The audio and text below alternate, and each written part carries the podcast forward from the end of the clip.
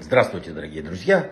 Давайте поговорим сегодня про корни и Амалека, такие две несовместимые вещи. Э, дело было в 1921 году.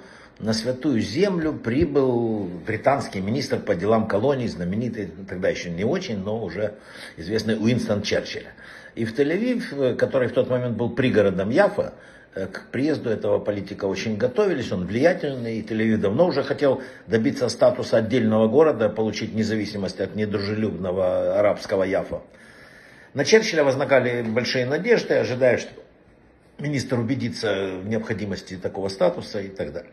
Накануне жители по мере сил украшали дома флагами, цветами, коврами, там, на дороге прямо расстилали. Комитет э, жителей, это прообраз будущей мэрии, на последнем перед прибытием министра собрания решил, что для полного вот такого вот совершенства необходима зеленая аллея. По ходу следования высоких гостей от здания комитета городского управления к дому его председателя, мэра Дизингофа такого. И проблема была в том, что ну, деревьев уже времени нет, понятно. Так.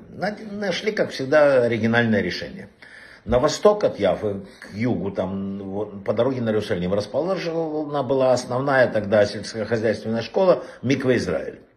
И вокруг нее уже было большие теннисные рощи, там сосны, кипарисы и так далее. Ночью специальная бригада прибыла в Миква Израиль, срубила необходимое количество деревьев и везла их в Тель-Авив. В соответствии с планом, вот эти обрубленные деревья вкопали, очистили там немножко, вкопали в песок, насколько глубоко, насколько позволяла нижняя часть ствола.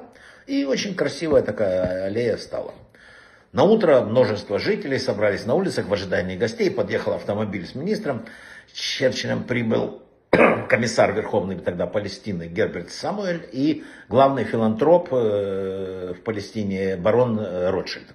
Это оркестр гимназистов, грянул марш, возбужденная толпа, все его окружили, начали, кто-то прислонился к дереву, кто-то поднажал. И вдруг с шумом и грохотом одно за другим посыпались ногам гостей вот эти вот свежевкопанные деревья. Увиден, все увидели снизу обрубленные стволы и так далее. Процессия остановилась, Ротшильд и э, опытный политик Самуэль замерли, они не знали, что делать. Э, лицо Дизенгофа залила э, краска стыда, ну, понятно. И вдруг находчивый Черчилль громко и искренне засмеялся. И разряжая обстановку, он э, сказал смущенному будущему первому мэру Тель-Авива, мистер Дизингов, запомните, без корней здесь ничего не вырастет. Ничего. Вот такие вот пророческие слова сказал э, Черчилль. Теперь идем дальше. В нашей недельной главе Бешалах сегодня рассказывается о первой террористической атаке на еврейский народ. Мы, к сожалению, это видели на этой неделе, так что все продолжается. Сыны Израиля только покинули Египет, только вышли в пустыню, собирались налаживать жизнь. И пришел Амалек и воевал с Израилем в написано. Это через пять недель после выхода из Египта, хотя весь мир видел чудеса Бога и так далее. А уже у евреев война через пять недель. В учении хасидизма говорятся, что помни, что сделал тебе Амалек. Мы не концентрируемся при этом на физическом враге, потому что мы не знаем, кто сегодня Амалек. Подозреваем, но не знаем. Да?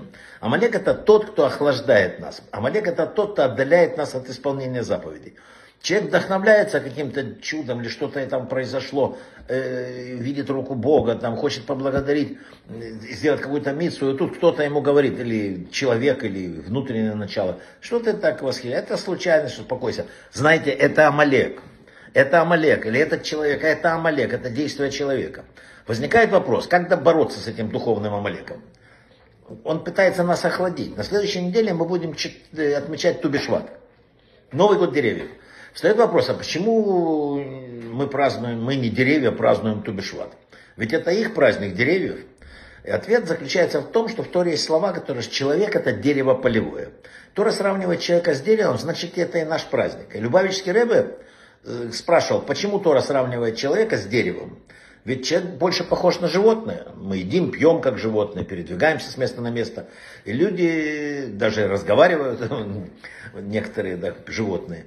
Так может быть более подходящим будет праздник Новый год животных. Но Рэба говорит, что у дерева есть уникальное то, что не обладает другие, даже более высокоорганизованные виды. Дерево всегда связано с местом, на котором выросло. Всегда связано со своими корнями. Животные, они мобильны, они бегают, там, да, признак того, что они живут, это способность двигаться. Однако существование растений зависит от их связи с корнями. И только тогда они дают плоды. И Рэбе говорит, человек это дерево. Как каждый человек в любой ситуации, где бы он ни был, он связан со своими корнями. Мы связаны с праотцами нашими. Почему мы читаем Авраам, Ицхак, Яков? Мы связаны с ними корнями. И лекарство от Амалека, которое приходит, чтобы охладить нашу любовь к Всевышнему или остудить наше рвение какое-то, это корни. Мы должны укреплять наши корни в духовности. Чем глубже корни прорастают в землю, тем сильнее дерево, тем больше оно противостоит буре. И чем сильнее будут корни детей, которых мы будем укреплять в традициях, тем лучше будем знать историю своей семьи, там, кто были его отец, мать, куда пришли, какие жертвы были, тем больше будет э, уверенность в том, что ему штормы не страшны.